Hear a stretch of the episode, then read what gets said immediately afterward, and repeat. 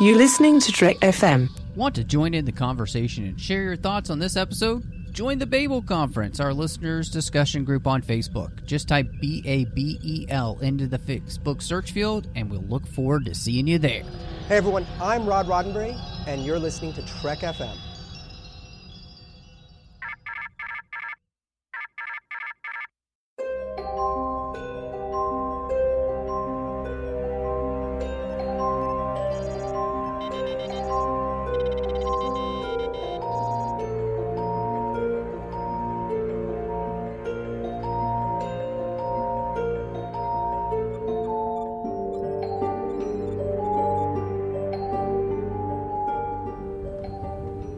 Taking all these books? I thought I'd take some light reading. Guess I got bored. Welcome to TFM's Books and Comics Show, and I am just one of the hosts here, Matthew Rushing, and with me this week uh, throughout the entire show. So excited to have back the one, the only, Bruce Gibson. Hey, hi, hi, hi, everybody. I'm here and I've been reading, so that's a requirement for the show.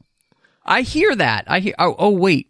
Were we supposed to read something for this? Yeah, we were actually, but uh, you know, every Star Trek story is the same, so just Hmm. I'll you know, just pick wing any it. episode. It'll be fine. Yeah, Yeah. no one will It'll know the good. difference. Well, it's exciting because, you know, we have so much to talk about. Um, I do want to remind everybody, though, um, before we uh, hit the meat of the news here, uh, you can find us, of course, you know, wherever you get your podcasts. We're on uh, every platform possible. So just make sure you're subscribed so you get the podcast as soon as it drops, especially now that we've got more episodes coming to you with Bruce helping out again. And uh, you could find us on Apple Podcasts, of course. And if you do, please leave us a star rating review. Definitely helps the show grow. Of course, you can find us on Twitter at TrekFM or on Facebook at facebook.com slash TrekFM. There's a listeners only discussion group on Facebook called the Babel Conference you can join. Uh, you can talk to listeners from all over the world. Course, we've got our associate producers here through Patreon. Greg Rozier and Casey Pettitt really want to say thank you to them for supporting the network through Patreon to make sure that all of the shows keep coming to us. I really appreciate their support. And honestly, we need it. Uh, this is a massive network. And as we're restructuring some things, we definitely continue to need your help. So you could find us at patreon.com slash trekfm and you can support the network there. So Bruce, it is amazing the amount of book news that we have. And part of the reason that is, is because the entire book release schedule for 2021 has completely changed to what it was before. And we now have an idea of what that mystery trilogy is going to be there uh, at the end of the year. Um, so before we get to that, though, I figured we could kind of walk through what the lineup is going to be for the rest of the year because we actually don't have a new book coming out until May. I know it's kind of sucks that we don't have a new book coming out until May, but when we do get a new book in May, we're getting a book every month for the rest of this year, all Isn't the way through? Dec- December. It's so crazy that I'm going to cry with happiness. I'm just so thrilled. I mean, it's really cool because it's everything from Discovery to TOS to TNG and Picard and to your point, oh, and DS9 too. But to your point, you know, we've got this big trilogy coming up. In May, we've got the disco book uh, Wonderlands coming out there by Una McCormack. So, uh, Una McCormack, always a, a fan favorite, always writes good stuff. So, that should be exciting for all the disco fans out there. And I love the cover of this too because Yeah, it's a great got cover. That I know doesn't it remind you of like a movie poster. That's what it looks like to me It does. because it's got those colors, you know, the blue and the yellowish orange, reddish or whatever. Yeah. It kind of reminds me actually of the Force Awakens. you know, it's funny uh, you say that, and and hey, I'm you people know I'm not a huge disco fan, but I would say this book would get my stamp of approval for the cover. It's a great looking cover. Yes, it would definitely get my stamp of approval too. Awesome. Well, you know what I'm really excited about, Bruce, is the fact that we're getting a new TOS movie era book called Living Memory coming out in June. And because we just don't get enough ex- exploration, I feel like, of the TOS movie universe. In fact, I would be fine if for like the next 10 years they never did another five year mission story and just focused on the movie era. You and I are so much alike when it comes to that. it's not that I don't like the five year mission period, but we've had so much of it, you know? And mm-hmm. you really think about it. If you watch the undiscovered country and generations, especially in generations, they mention Kirk has been captain of the Enterprise for 30 years. So if you think we tend to have all these stories within the first five years of a 30 year period, you've got 25 years to really dig into these characters and explore something that you couldn't explore with the characters from the first five years. So let's go in there and explore that. And I'm very grateful that Christopher L. Bennett is playing in this era. Yeah, me too. No, I, I could not be more excited. Uh, and, and strangely enough, you know, I would, I, even with the big trilogy coming, I think this might be the book I might be the most excited about just because it's set in an era to which I really, really love. So can't wait for that. Um, so we've talked about before but they've moved the release date uh, to July for the TNG book Shadows Have Offended. So that's when that's going to be coming out. Uh, and so, not, I mean, again, we've talked about that before. So, uh, but then in August, Bruce, we've got an, uh, another Picard book. So we already had one, uh, and that one focused on the Titan, of course. And this one is called Rogue Elements, and we're going to be focusing on Rios. So, very excited uh, to to be getting that. You know, really interested to see how they dive into his character. And this one's written by John Jackson Miller, a good friend of the show, which so excited to have him back uh, writing more Star Trek. And you know, I, the last Picard book was so good, so I'm hoping that this continues that trend. I'm going to bet that it does. I'm excited about this. I mean, of course, I'm excited about all the books, but I'm really excited about this because Rios was a character that I really liked in Picard, and I've just re- and I have been recently doing a rewatch of Picard, and I'm watching on my Blu-rays. And for some reason, Rios is really standing out to me this time, more so than he did the first run through that went on that series. So this is like perfect timing. I can't wait to dig into the past of Rios, uh, just to see what brought him from Starfleet to this point in Picard in his character development. Well, I mean, and he has that. I, I, would say such an interesting past, you know, with his previous commander and everything. So there is a lot to discover there. Now, the cover for this has come out as well, and I don't know if I would completely give this my stamp of approval because I kind of think it's a little bit lazy when they just put the actor's picture on there. You know, it reminds me of the comic book covers where they do that for the Star Trek comics, where you're like, okay, that's why would you want that cover when you could have the art version of the cover? Um, I really wish, you know, that disco cover is so beautiful. And again, that's just a Photoshop job there. I wish that they had put more effort into this because even like the TN, uh, the Titan Picard novel that we got had a nicely done kind of more artistic version of, you know, Troi and Riker that we got in Picard, but kind of aged, you know, backwards. And I thought that was a pretty nice cover. This one just it it. I mean, I feel like I could have made it on Photoshop, and that's not really saying much. right. I mean, the background has some detail to it, but to your point, it looks like yeah, it's probably just a cast photo, the headshot of Rios that they just put on the cover. But still, um, just seeing him there makes me want to read the book. So I, I get what you're saying, but uh, I'm still good with it. Yeah. Hey, and that, uh, you know, what really matters, you know, in the end, too, you know, we make fun of judging a book by its cover, but we, I just hope the book is good, you know, and again, the, the first Picard book we got of the year uh, was fantastic. So, you know, they're riding on a high right now. And I have to say, all the Picard books have been good so far. Una's book, uh, you know, Chris and I have said this, and I, I, think you probably would agree, is kind of like mandatory reading if you really want to understand the first season of Picard anyway. Um, just because of the way it delves into the story and gives you all the backstory you need for that series. Yeah, and just imagine if you haven't seen Picard, it would really be a great opportunity to read that book and then going into Picard because sure. you have all yep. that backstory. And same with this one, too. At least I okay. assume. So, Bruce, we're there. We're going to talk about this trilogy, and it's called Coda.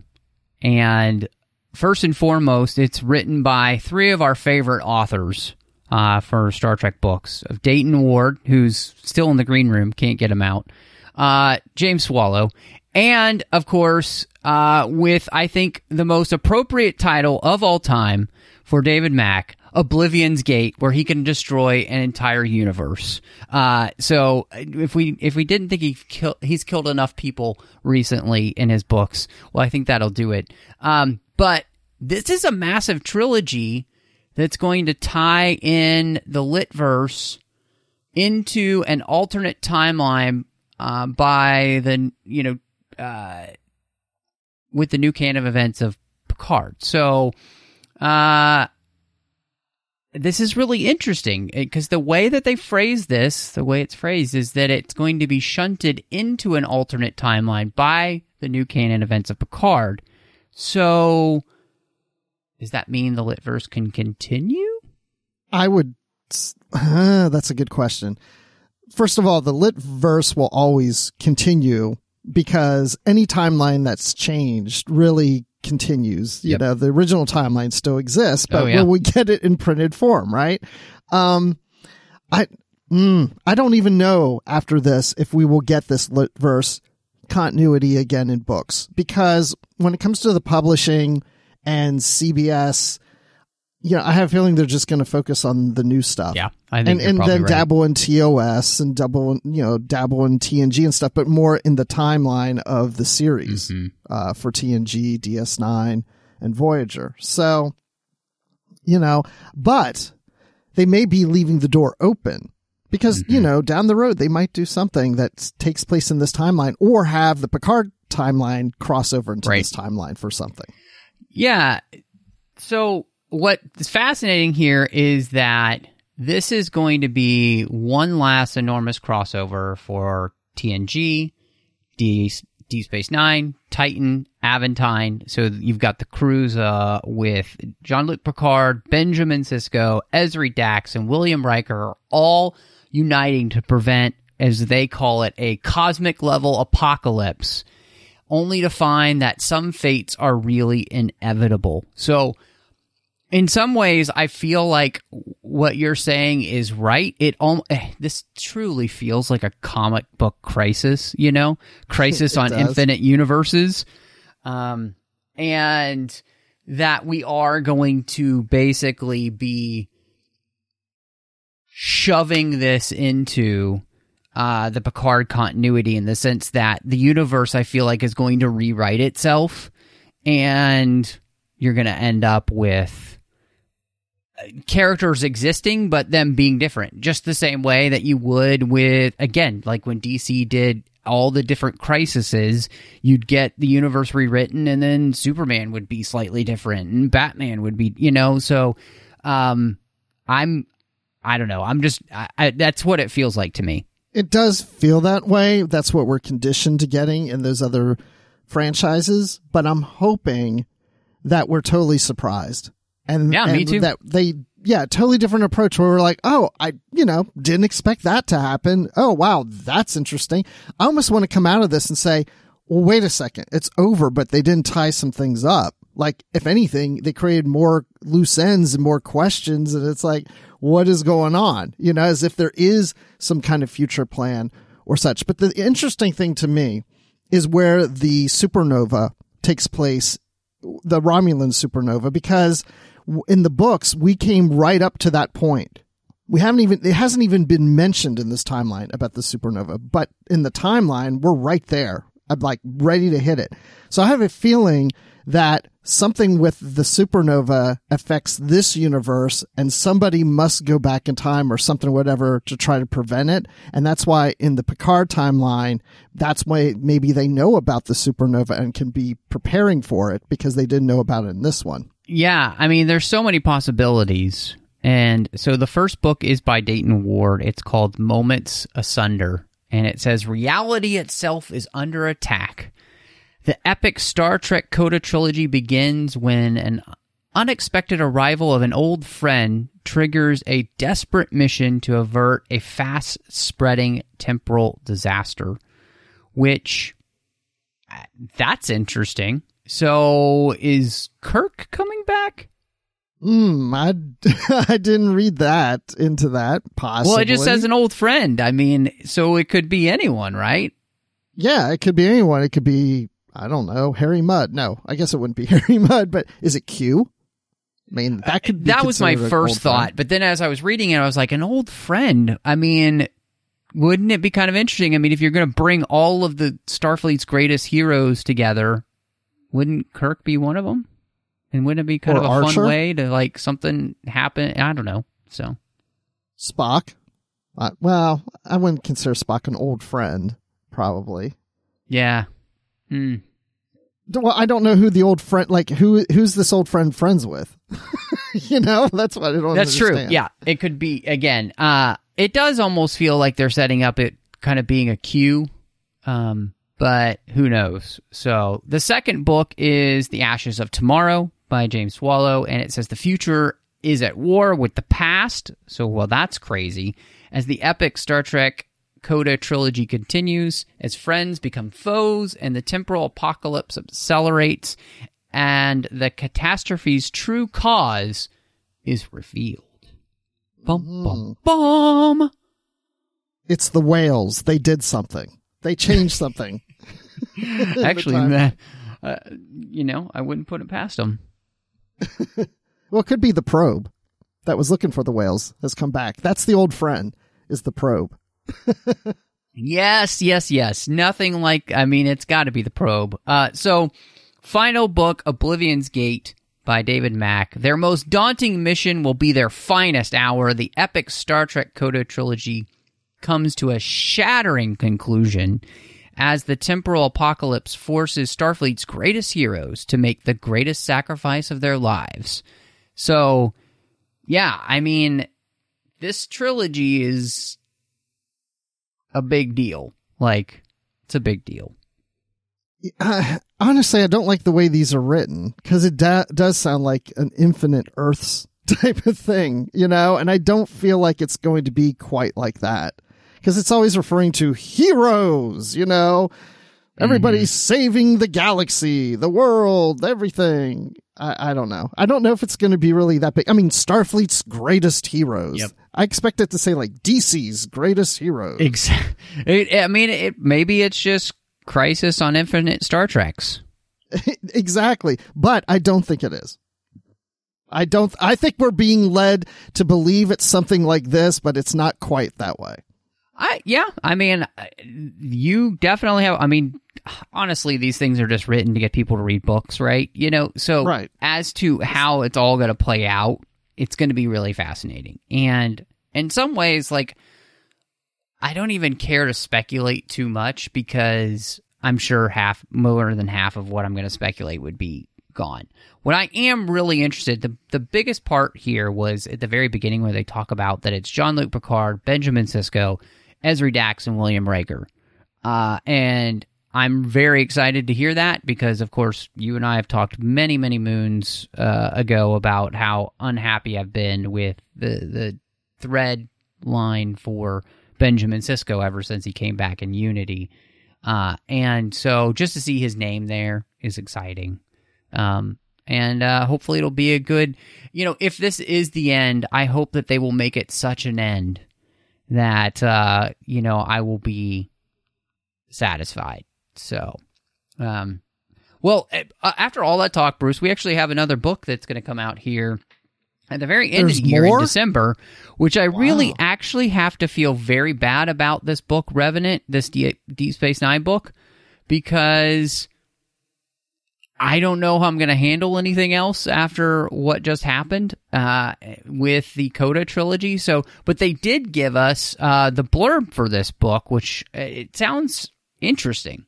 Yeah, and- this is also done by a new author to Star Trek, which of course we've mentioned before, and it takes place during the series timeline of Deep Space Nine. So the fact that Coda's ending, now we're going into this book. This book is not going to play in that timeline, in that Litverse timeline. So we're going back to the times of the original series, which is kind of nice to return. But I don't always want to stay there. Just like we were saying about TOS.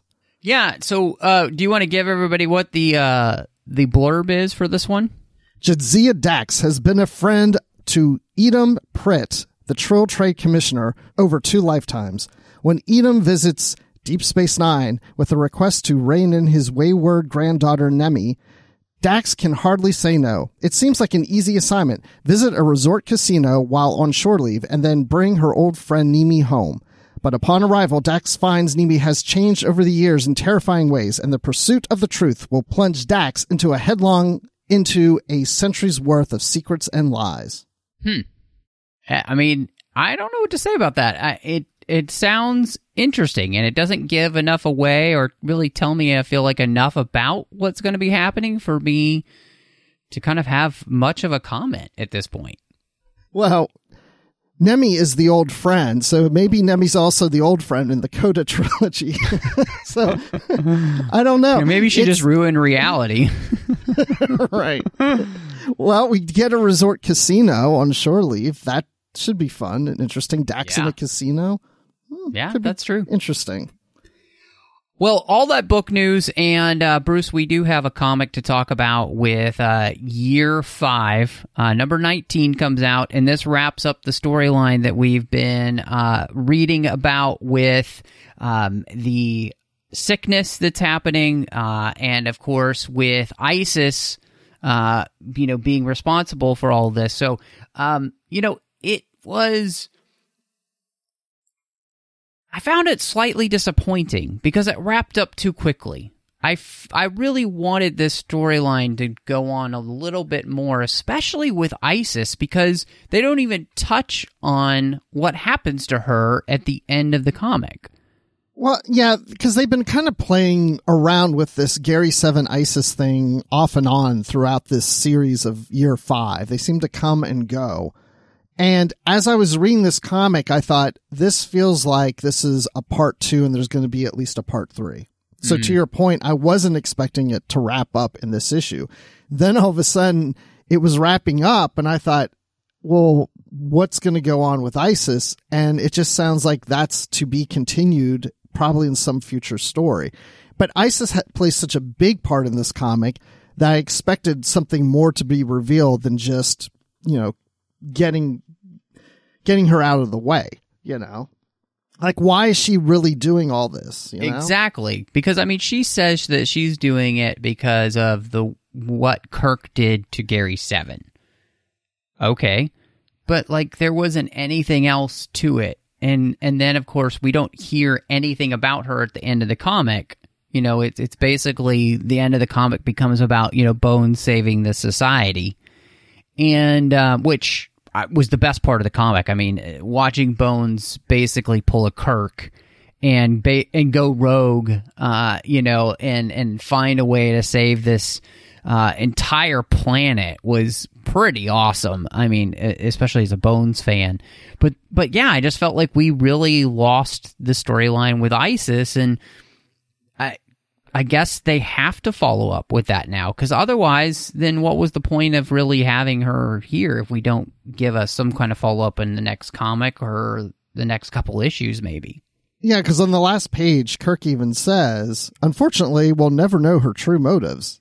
and it's just kind of like, yeah, but that's what I was expecting to get. The way this was building up, I was expecting, okay, we're really going to find out more about why ISIS is mm-hmm. this way and why she's doing all this. And then it's just like, oh, we'll find out another time. But to your point, the McCoy storyline was really good and how he saved the society. And yeah, he was very much going rogue. He, sometimes it felt like he was just really obsessed with like I've got to do this, Jim. I mm-hmm. got to do this, and damn and damn and damn, over and over again. Like he had determination.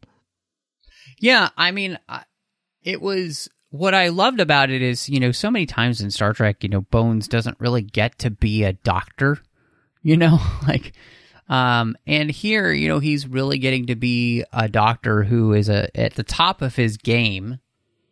Uh and um I really loved, you know, uh, you, him and Kirk have the argument about whether or not they should use the research from um, you know, the the doctor who is conducting experiments on people, and Bones is completely against using that type of research because then it validates it in any way, and you know, of course, he's completely against that as well. So, you know, I I thought that was the strongest part of the story. Um, it was just disappointing that I mean, we don't even have an idea of what happened to Isis. Like, I thought they had captured her, but then again, we don't really even. It seems like she's just gone. I'm glad you brought that up because I was confused by that too. As we were talking through this, I thought, well, wait, I thought they captured her, but then they talk like she's gone. So yeah, I was a bit confused by that. And the only other little complaint that I would add is sometimes I feel like, and I don't remember if it's this this issue or the previous one because they're kind of two parters, but he does seem McCoy does seem to often refer to Spock. You know, you pointy eared pointy eared, blah, blah, blah, or you green blooded, da, da, da. Sometimes it happens a little too many times for my taste. For, I think like once in a story, maybe twice at the most would be good, but not more than that. I, I could agree. I couldn't agree with more with you because, uh, you know, that's the kind of thing where like Bones only says that when he's really annoyed with you know Spock, and for him to say it like so many times, it loses its kind of meaning. So, yeah, Right. I mean, overall, it was a I think a good issue. Um, I just I I hoped for more because I was so interested in this ISIS storyline, and right now I kind of felt felt let down by that. Um, but you know, at least the bone side of the the storyline really um, kind of lifted the rest of the comic up. I think. I also was expecting more of a conclusion because this is also the last issue that will be in the trade paperback. Uh, it's issues 13 through 19 in that. So I expected, so as I was reading it, as I was saying, I thought, oh, this isn't going to conclude. And I thought, but that this is the last issue that's going to be in that trade paperback. Hmm. Um, but then, but then it did wrap up and I was like, oh, well then I expected more of a conclusion. But anyway, yeah, we'll just have to wait for future issues. Yeah, that's a really good point. So, well, uh, that is all the news we have for you today. Bruce, you know, uh, we're going to be continuing with the 24th century book, so maybe it's time to catch up with uh, Ezri on the Aventine. Yeah, because we never know where she's going to end up in Coda. That's true. So, uh, Bruce, uh, you know, now we're going to be starting a a new mini series that happened in the books, and um, chronologically, uh, the first book in the series would be Rough Beasts of Empire. But Zero Sum Game was actually the first book released in the series back when it came out. And so we kind of went in that order. And Rough Beasts of Empire jumps around timeline wise anyway. So felt like a good place to be able to start with this one. And this one is the Typhon Pack. So we're going to really be dealing with the ramifications of the fact that these basically Axis powers, if you want to, that's the only way I can think of to put it, have joined forces uh, in their own type of federation that they're calling the Typhon Pact, which basically creates a whole new Cold War for the galaxy. And so, just overall, because this book really does play with those type of themes, how do how do you feel like you know that works as a storytelling structure for Star Trek here? I think it works really well because we always seem to have these baddies where it's like, oh, we're going up against the Klingons. Oh, we're going against the Romulans or the Cardassians or such. And now we have this like unity of all these different groups, not the Klingons, but some of these others that have all gotten together. And I don't think they're quite, you know, it's not quite a federation, but it's kind of like that. You know, they've all kind of teamed up and I think it's something that we've never explored in Star Trek because now that they're working together and it's not going to be a perfect union, as we even kind of find out in this book, I think it's an interesting opportunity to explore the baddie in the Star Trek universe without it being just one group. It's now a mixture of several groups together.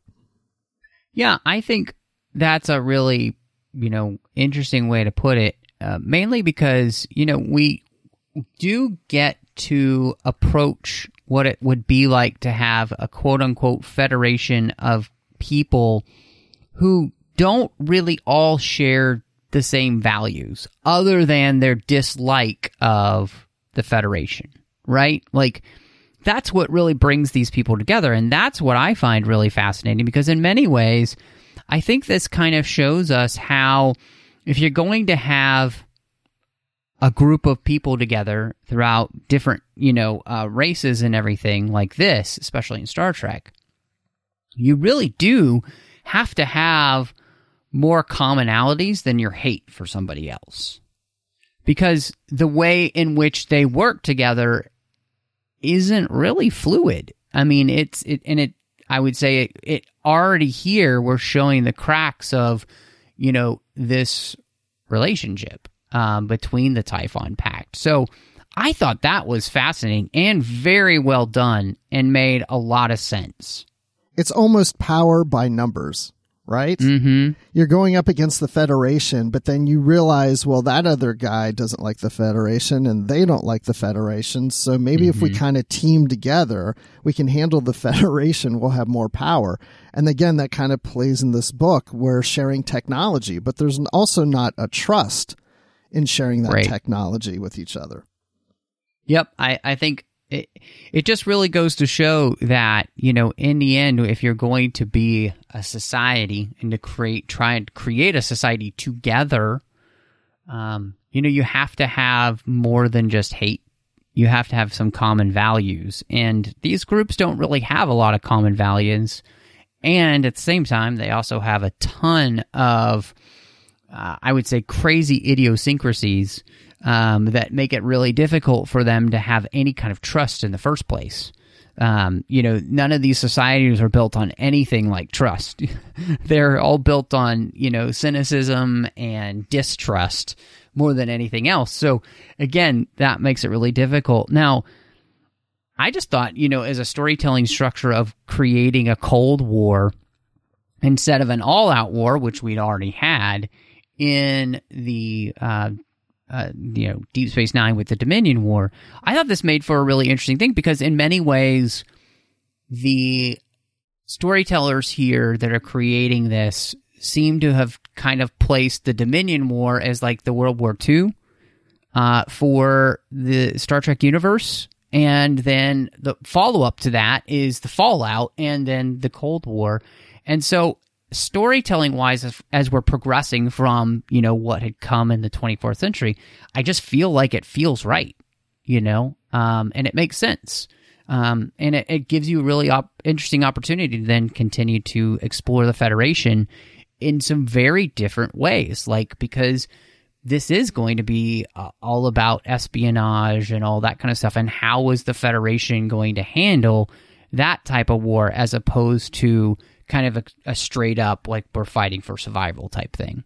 Star Trek is very tricky because you don't want it to be all about war, but it also mm-hmm. welcomes that. I mean, even if you look at the bridge of a starship, they say that they're explorers, but at the same time, they're kind of set up like a military. And that topic comes up in so many Star Trek stories. But then when you're writing stories, you have to appeal to buyers of books. And so I can see going to the default of a war and there's a fighting with this and fighting with that. And at this point in the timeline, to your point, we had the the Dominion War, we've had the Borg. I mean, we've had so many things that we've dealt with. It's like I don't mm-hmm. necessarily want yet another war. I don't want another big galactic war situation or fighting going on. And this almost sets it up that that could happen. But this also, then this also becomes more of a political story. And to your point, Right. a Cold War. And so we get that play in there like we did with Articles of the Federation. And we even revisit some of those characters. So it really explores more of the political side of the Federation and these other unions to see how that plays out. And I enjoy that because it's a different take than what we typically have been getting Right. prior to this. Yeah, absolutely. And in all of that, uh, you know, all of those politics, again, this, like the Cold War itself, it becomes much more about espionage, which is really interesting. And so, um, so I want to ask you, so we end up, this story is obviously about Bashir. He's going to play a big part in here. And so one of the things that we get in this book is Bashir and Ezri, and then Bashir and Sarina, uh, and these two relationships in his life. first wanted to talk a little bit with you about Bashir and Ezri because how did you feel about how that was handled in this story? Because this is really the first time that they've interacted since basically she left his butt and decided to be a captain. Yeah, well, I like that they both feel a little awkward around each other, and I love when Sarina and Bashir bo- beam onto the ship that Ezri takes their arms and guides them down, you know, to their quarters and as if all friendly, but she's standing between them and Sarina's starting to pick up some things like, wait, was there something going on between these two, the way Ezri Dax is acting? But then when she, when Ezri her, invites Bashir to her place, then to have dinner, I thought it was going to be very cordial, but then it quickly, quickly turned. And I, they obviously have things that they have not been able to resolve between them. But then we don't really revisit that later. So we've kind of left them with this rift between them or, or something's going on, which tells mm-hmm. me that there still may be feelings between the two of them. Yeah. I, so I've obviously read this book before and I was always a huge fan. Obviously, everybody knows I'm a huge fan of Ezri, and I love that her and Bashir got together at the end of Deep Space Nine. So I was also always really frustrated when the books tore them apart for what I felt like was not necessarily the best reason. And part of that just felt as though uh, because they were both being too childish really? Like yes. this the, and and even here it continues that childness. Uh, and i was really frustrated by that because as i watch the series of deep space nine i feel as though bashir really grows up and really becomes i think a much more mature much more understanding man. And i feel like the books to me threw him back into being uh, somebody who didn't understand how to handle relationships with women at all, who felt like he really hadn't learned. Um, and I get that, you know, Ezri is figuring things out and growing, but to me, the opportunity there was why don't you take and put Ezri and Bashir on the Aventine and have them mirror the relationship between uh, Picard and Crusher, but now reversed, where the woman is the captain and the man is the doctor. And I feel like you could tell some super interesting stories there instead of just having to. It, to me, it's it's the easy way out to just rip them apart and and then um. I so I'm still frustrated rereading this book with the storyline. Like I I find myself those all of those feelings resurfaced for me and I'm I'm kind of upset about it all over again. well, I'm I'm the opposite of that. Well, first of all, you're saying you wish they would stay together and they're on the Aventine together or whatever. But guess what? That could happen in the new Picard timeline. So maybe we will get that in in there you go. I, I, guess I right? could be happy about that. Yeah. So then, the the reason I like that they well, I don't like that they split them up necessarily. It wasn't like I it was something I wanted. You know, like you know, Worf and Troi, yeah, I wanted them to split up. in Chakotay and Seven of Nine, I really wasn't a big fan of those either. But Bashir and Ezri, I would be fine if they lived happily ever after together. But what I liked about this take in the books is that, to your point, Bashir had matured when it came to relationships. I don't know if, I don't know if they pulled him that far back from that, but to me, Ezri was still growing up because once she got the Dax symbiont in herself, now she has to discover herself. So when she gets into a relationship with somebody that at that point in her life, she hasn't discovered who she really is yet. So that's probably not the best time for Ezri to be in a relationship. So it's almost like she's going through puberty with a symbiont, even though she's a grown adult, you know? Mm-hmm. Yeah. And so now that she's maturing and she's finding out all these different things about herself from past hosts, I can see how the relationship with Bashir just doesn't work for her. Now, because I've read this book before and future books, I really love Bashir and Sarina together, so it makes up for Bashir and Ezri not being together.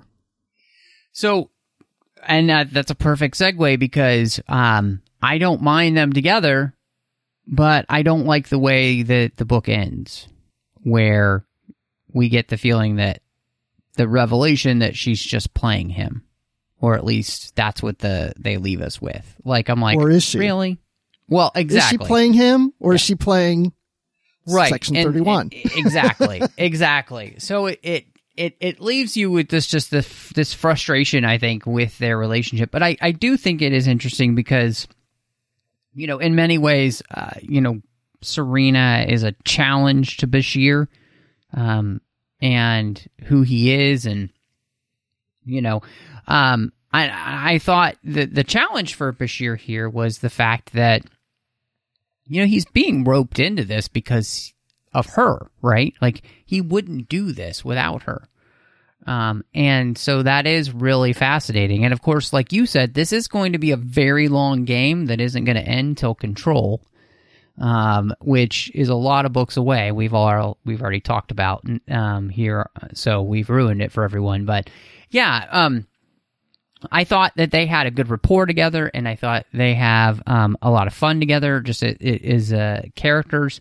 And uh, obviously, it is interesting to juxtapose Bashir and Sarina and their relationship between you know who Bashir and Ezri were. And you know, I can't argue too much of of, of what you said about Ezri. I'm just, I thought I'm still pissed about it. Well, think about it this way, Matt. She's available now, so you have a chance. Well, that's true. Um, Nicole, if you're listening, I'm just kidding.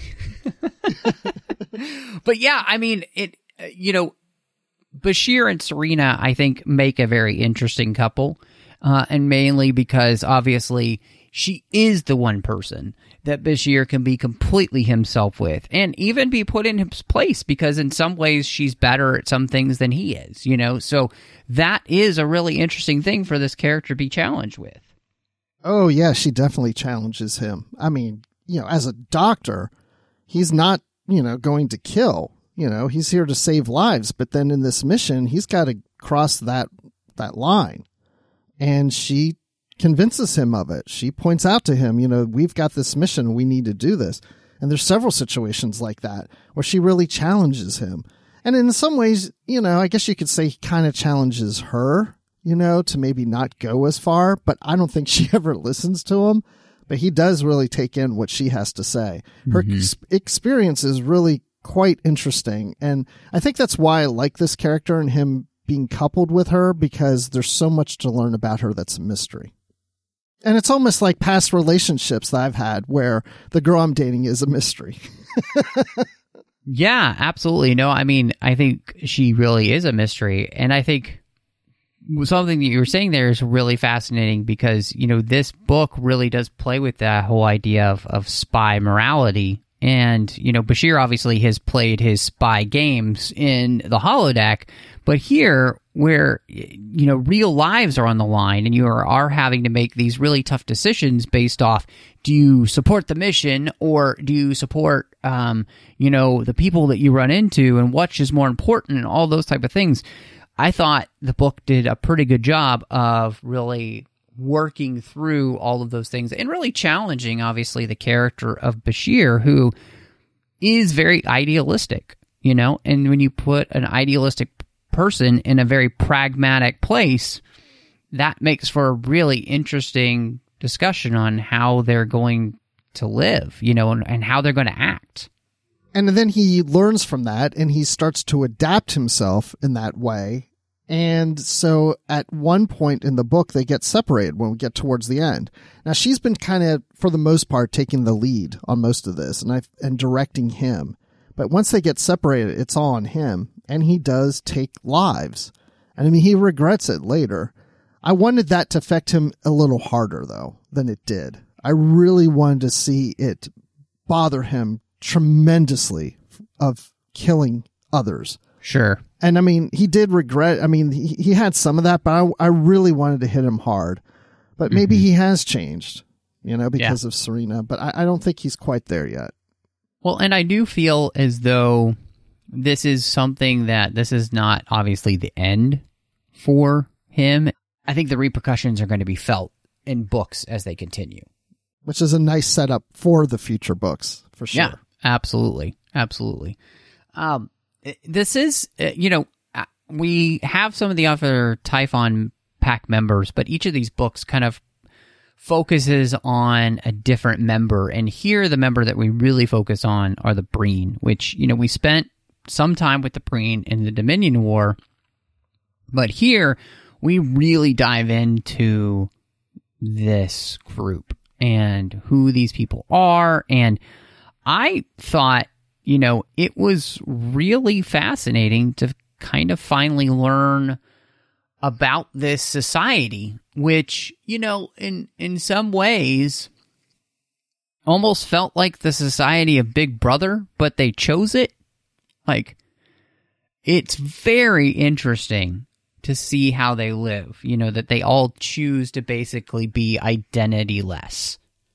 You know, they all choose to, to live in a place where everything is monitor.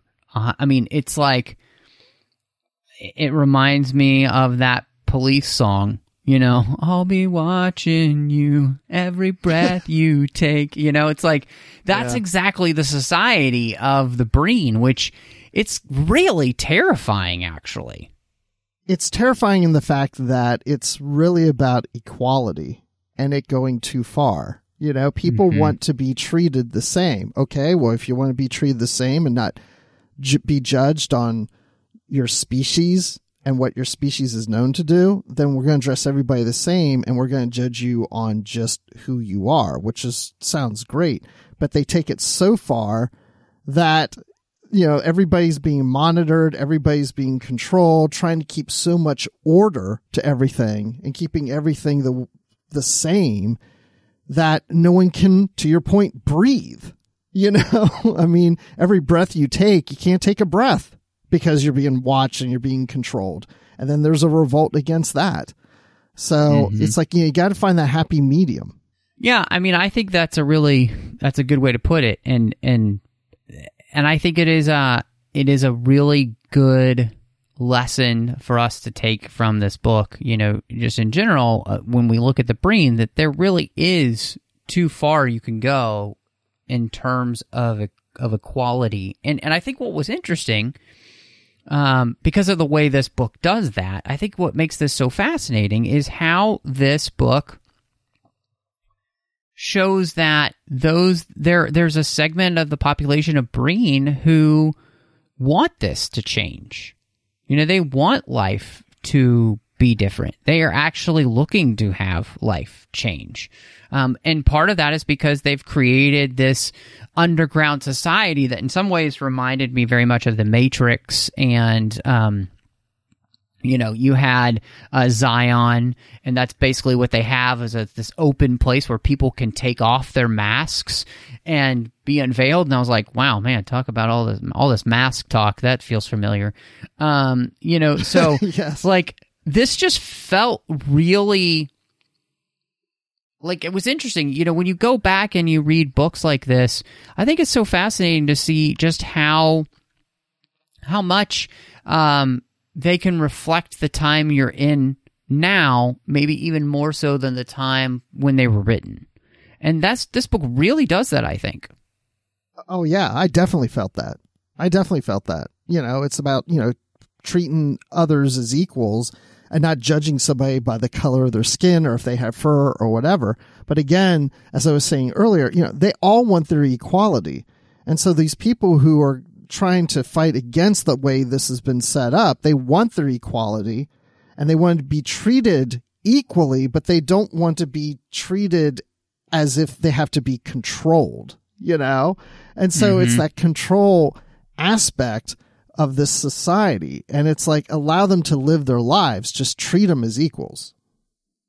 Yeah, no, I completely agree with you, and and and I think you know the whole the whole thing with uh the the idea of the Breen and who they are and everything. Like again, I was really struck by the the whole um you, the way in which you know we even get some like minority report in there that they track what you buy so that they can you know, sp- everything's being tracked so that you can be marketed to specifically and all that. And you know so uh, that was really fascinating. Very uh, you know familiar for those of us who are uh, worried about um, the way our data is being used and, and everything. And so all of that stuff just felt fascinating and, and, and scary and really interesting uh, and well done, you know, I think by, you know, David Mack here. And, you know, um, I was kind of blown away about how some of these things made more sense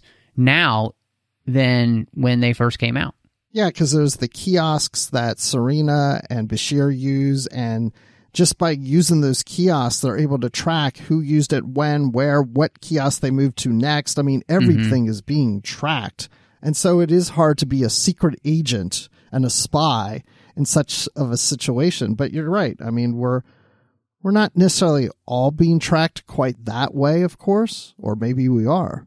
But uh, technology keeps moving closer and closer in that direction. Yeah, and I thought you know it was interesting too, just to talk about the the Breen in the sense that um, you know they are all of these different races um, and you know they the whole goal was to try and judge somebody only on their actions, right? Um, and yet, what we get is a society that where people that's that's not a bad deal, right? But they also realize that they they miss the when you put a mask on, when you put on something that takes away all of your personality that you're missing something from life, you know, and that you want to be unmasked so that you can actually relate to somebody with all of who you are, not just a part of who you are, which I thought was really fascinating and a really, you know, again, felt very familiar in our world. Yeah. And I'm just thinking there's people that are very shy, very withdrawn, and they put a shield up and they can't necessarily live their lives to the fullest because of the shield. And that's what these uniforms are in a sense. They're shielding these people from being who they need to be and who they are. Mm-hmm. Uh, it's it's just kind of sad, but you know, again, this equality thing. You know, I, I, in some ways, I don't like saying all people should be treated equal because I, I mean, I get the whole idea behind it and what the Breen are trying to do, but you know, the number two is not equal to the number three. But we don't treat the number two any differently than the number three. We recognize them all as numbers. They're all different mm-hmm. numbers, but we treat yep. them the same. But those numbers aren't equal. Everything's right. different. Well, there's a there's a sense of like, um, you know, individuality and truly being able to treat somebody based off of all of who they are, you know, so their actions and everything else. And, and, and I think that's a, all a part of this. And, and one of the reasons why we see, um, you know, many of, of the, the Breen, uh, in this, you know, group, uh, basically wanting to unmask and, and, and, and live life differently, um, live life more freely and openly together with all of who they are and not just some of who they are. Not not to be restricted in that way. And and therefore in and and, and this is the thing right? To embrace the diversity right? To embrace um the the ways in which that we're different but also that helps us also eh, truly embrace the way that we're the same. You know forced equality like this doesn't really work, right? And that's what we're seeing, I think, is that we have to be able to recognize our differences, but we also have to be able to choose to align together because of, of things that are more important than just the outward appearance, right? And I think this is one of the things that was kind of uh, where I was seeing the connection with we were talking about uh, at the beginning, where it's like the Typhon Pact, right? They only have this one outward difference. We hate the Federation but there's no inward value that brings them together other than their hate. That's not enough. And and the Breen or I think these these um, dissidents are finding that as well. This outward appearance isn't enough to make me feel connected to you. I have to choose to be connected to you by allowing you to see, you know, behind the mask. Well, I'm even thinking about what we're going through now with COVID, and we're all been separated from each other. Mm-hmm. We've got people at my company who started at the company during COVID and have never met any of Yeah. their coworkers in person. And so, not to say we're like the Breen, but there's this desire from a lot of people I've been talking to at work. There's a, I can't wait to be in person with you. I can't wait to meet you in person because there's just something more to it Yes. than just standing behind your computer all day. You know, you want to have, there's more to relationships that you get from being in front of somebody than just looking at them on a screen. Mm-hmm. Yeah, I, I couldn't agree more. I think, you know, uh, I think w- what's interesting is, again, this book, it is, we've got this ability to kind of understand this in a way that we wouldn't even have back then, you know, uh, and that's really fascinating to me, the way books can, can change and grow like that. So, um, I wanted to ask you uh, as well with the book, because one of the things that this book did, I remember back in the day, is introducing us to how much fun the Aventine crew was and how fun it was to have. I, I, to me, I love Ezri as a captain because she embodies a lot of the spirit of a lot of the captains we've had, but she has her own little spin on it. And part of that, and maybe this is crazy, but Spider Man as a character always is a character who tends to have enjoyed having his powers. And um, I feel like Ezri's kind of like the Spider-Man captain of the, the Star Trek universe. She enjoys being a captain. Like she just enjoys the fun of it, the thrill of it, the the the um, you know, just the craziness of it. You know, next problem, let's go. You know, and that w- that's infectious. I felt like in the book and with her crew because even though we haven't spent a lot of time with her crew up to this point, I was really enjoying every part of them. Um, and I was just uh, thinking to myself, it is a travesty that we never actually got an Aventine series. Right? Why haven't we? Maybe we can. Maybe? No, probably not. Uh, I agree with you because I think with Ezri, she's really found herself with all the other hosts. So she has the experience of several centuries behind her through the Dax symbiont, but then mm-hmm. she's also come to be her own person. And the fact that she used to be a counselor, I think really helps her too when she relates to her crew members. And mm-hmm. then what really complements her is her first officer, Sam Bowers, because he seems to just, I mean, he's very buttoned up, but I also Yep. feel like he's also open to be like, well, you know, if she wants to do that, I'm going along with it. All right, we'll do it together. And they just play beautiful music together because she wants to mm-hmm. conduct the orchestra one way. He knows that, you know, the button up way is this and he's going to tell her to do it. But you know what? If she wants to take it at that tempo, we're going to take it at that tempo. And it just flows. You know, they're not arguing with each other. They just do it. No, I think you're absolutely right. Um, I, I think that's one of the things that makes it uh, a really neat thing, and uh, it is it is strange to me that they never pulled the trigger. I feel like I had heard rumors that they were going to do an Aventine series, and you know, honestly, I would have much rather had an Aventine series than throwing Sisko on a ship and making him a captain. You know, it just it feels more organic, right? You know, um, and it and Ezri is different enough as a captain, and her crew is fun. Um, this ship is just one. I always enjoyed the Aventine design too. I thought it was really cool. This kind of sleek shark-like design. It was just very different than a lot of the other Starfleet ships. Um, the whole thing, the, every part about the Aventine, and it doesn't really necessarily just have to do with the fact that I love Ezri. It it was just really well written here, and it it was just begging for more of these characters. I'm almost willing to bet this, since we were just talking about Coda in the news. I, I think with this new line of novels that will take place in the Picard timeline, I think we'll see a lot of elements from this Litverse into that timeline.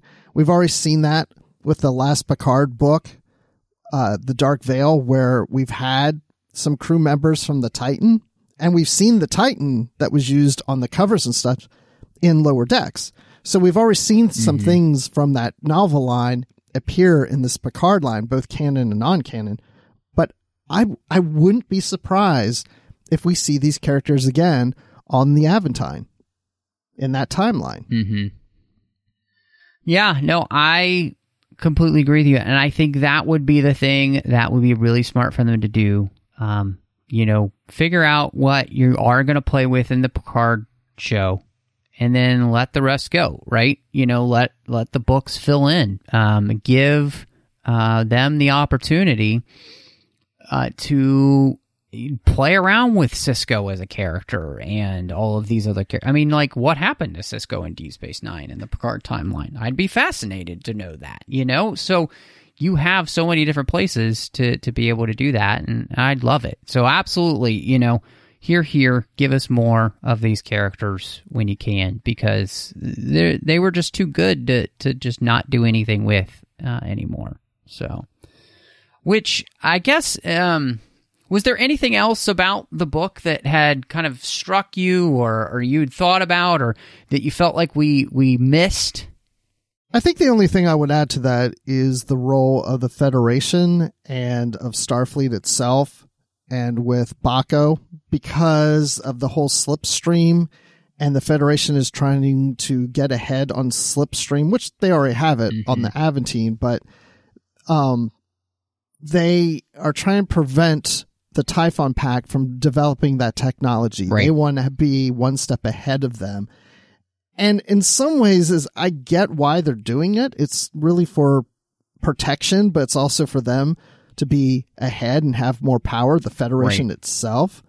But then I thought, well, I know ethically the way the Typhon Pact got this technology when they they stole it from the Federation that and lives were lost during that. That it's like really do are we trying to prevent other societies from developing technology? Why can't the Typhon Pact or the Breen have slipstream technology? You're going to go in there and take mm-hmm. warp drive away from them too? Yeah, I mean, this is an interesting thing because it feels like Slipstream basically is the atomic bomb. Yes. And I can completely understand as to why the Federation would be so worried about them having this ability because if they do, um, their desire to, to, to be able to strike the Federation, you know, swift and hard is going to be something to which they'll be able to do whenever they want, you know, and, and with the losses that Starfleet has taken, uh, you know, there's just no way. So I I I find it a really really good interesting conundrum for the Federation to be in. Uh to still basically be on their heels and having to make these difficult decisions of of how to protect themselves. Um and you know whether or not it's right or not is something that I think uh, the beauty of this is I think it leaves it open for interpretation for the uh, how we feel about it, but it also leaves it open to interpretation as we look towards the other books in this series to help us to be able to flesh that out and to figure out maybe even as readers how we might want to feel about it. Yeah, and it's interesting that they bring Bashir into this as a medical officer, you know, and the fact that we do have Section 31 and and Starfleet intelligence, and yet they go in this direction with Bashir.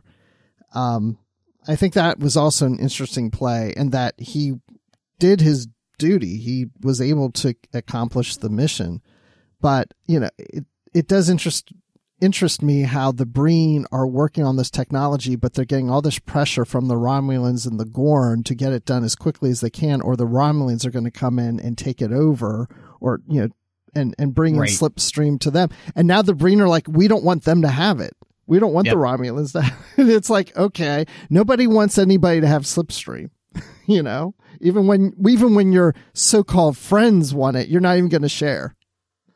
Well, yeah, no, I absolutely agree, and you know, I think it what it does is it makes for a really big mess for the authors to then be able to play in, you know, and and I think that's uh that's the smartness of this series. Again playing with it in a Cold War setting gives you the opportunity to to really be able to dive into uh, the Star Trek universe in a different way and to be able to explore these you know like you said these alien races to which we've heard their names but we've never really explored them before and this series gives us that opportunity to do that so I guess my question then becomes what would you rate Zero Sum Game? Okay, I think you may be surprised by this, but uh, I really enjoyed this novel. The first time I read it, I enjoyed it. That's shocking. And I, and I've always like remembered this novel for some reason. I think it's just because I love that triangle between Ezri, Bashir, and Sarina. And I love the relationship that develops with Bashir and Sarina and how that story plays out in the later novels. And I also liked exploring the Breen in this. So exploring those relationships and exploring the Breen and kind of really introducing and getting an idea of what the Typhon pact is all about is what really kept it fresh in my mind. So returning to this book after, I guess, almost a decade, uh, I was surprised, you know, I remembered a lot of it. And that's not always true because there's so many times I read novels, even ones I really like, and I'm like, wait, what happened in there again? It's been so long. Yeah, because we read so many novels. They all start to blend together sometimes. But yeah, I, I really enjoyed this book. And I will give this four and a half out of five Breen helmets that need to breathe easier. Hmm. Well, um, you know, rereading this book was really interesting, but it did, uh, again, it just brought up for me some of the things that I just, and it's one of those deals where it's like, personally, it's, it's not the direction that I would have gone. Uh, and I can't do anything about that, right? You know, um, but I, I think the rest of the book is, is well written. We've talked about a bunch of great themes in it. And so, you know, uh, on Goodreads, you can only do whole numbers. You know, you can't do half stars. But I would probably give this three and a half out of five uh, arguments between Dax and Bashir because um, they didn't get to finish that half of an argument.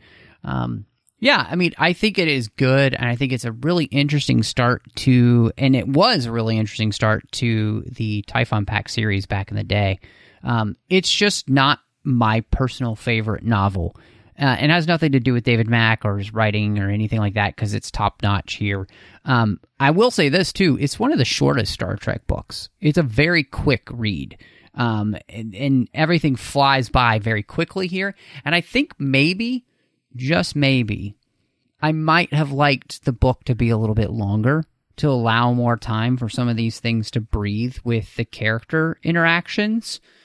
Because again, this is a super short Star Trek book.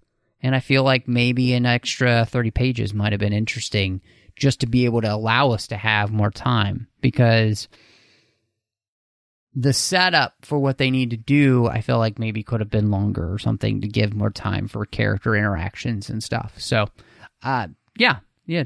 But all in all, good start to the Typhon Pact series. Yeah, I will say though, I did I enjoyed that it was kind of a fast read. So for this kind of story, it's it's nice that it has a fast pace and a fast read to it.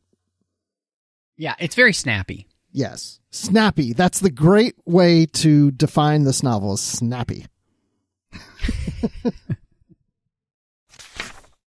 well, Matt, I had a snappy time with this novel and discussing it with you. And I know that you didn't like it as much as I did, but I really did enjoy it.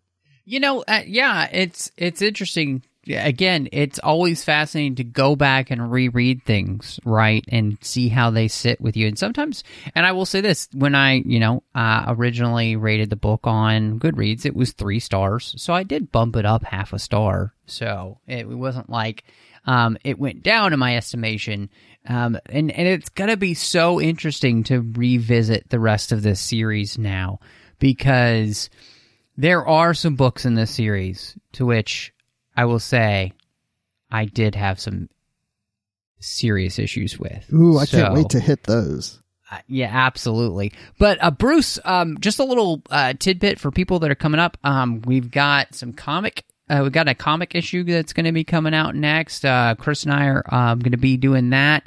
And then uh, before we return to the Typhon Pact series, we're also going to be throwing in the Lost Years series with the original characters. So, um, gonna be going back to that and seeing how that uh, holds up, which I think I, which is great. I've never read it, so I'm really excited. Oh my gosh, I can't wait for this one. I've read them all of the Lost Years, and yeah, you'll hear all about it on that episode. But the the reason I'm reading Star Trek novels is because of the original Lost Years novel. That's awesome. Well, so if anybody you know wants to catch up with you uh, and see what else you've got going on around town and online, where can people find you? Well, you can find me on Twitter at Admiral underscore Rex. That's Admiral within the underline Rex. And you can also find me on Instagram with just Admiral Rex, no underline. And of course, I'm on Facebook. You can find me there. I'm also on a podcast with Dan Gunther, who, of course, used to be a co host on this show. We do a show called Positively Trek, where we do review books just like on here, but we also review episodes of new Star Trek and do Star Trek news and topics and guests and whatever. And then we also have the Star Wars Report podcast I'm on occasionally with Riley Blanton talking about, of all things, Star Wars. That's shocking. I, uh, right? And you've been on the show too. I know. It's so weird. Uh, you can find me here on the network doing uh, a bunch of shows uh, besides Literary Treks. Of course, I'm doing the 602 Club, which is our whole other side of the network that doesn't have anything to do with Star Trek because we talk about all the other fandoms we love.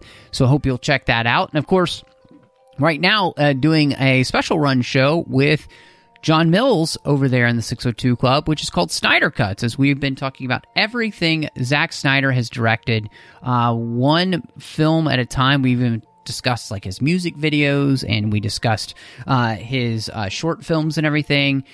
It's been really fun because I'm making John Mills a Snyder fan. That's been really great. So uh, you could also check me out over uh, on the Orb, Chris Jones, as we talk about Star Trek Deep Space Nine, and then on the Nerd Party Network, doing a couple of shows. One with my good friend John Mills, where we talk about Star Wars as well each and every week on a show called Aggressive Negotiations.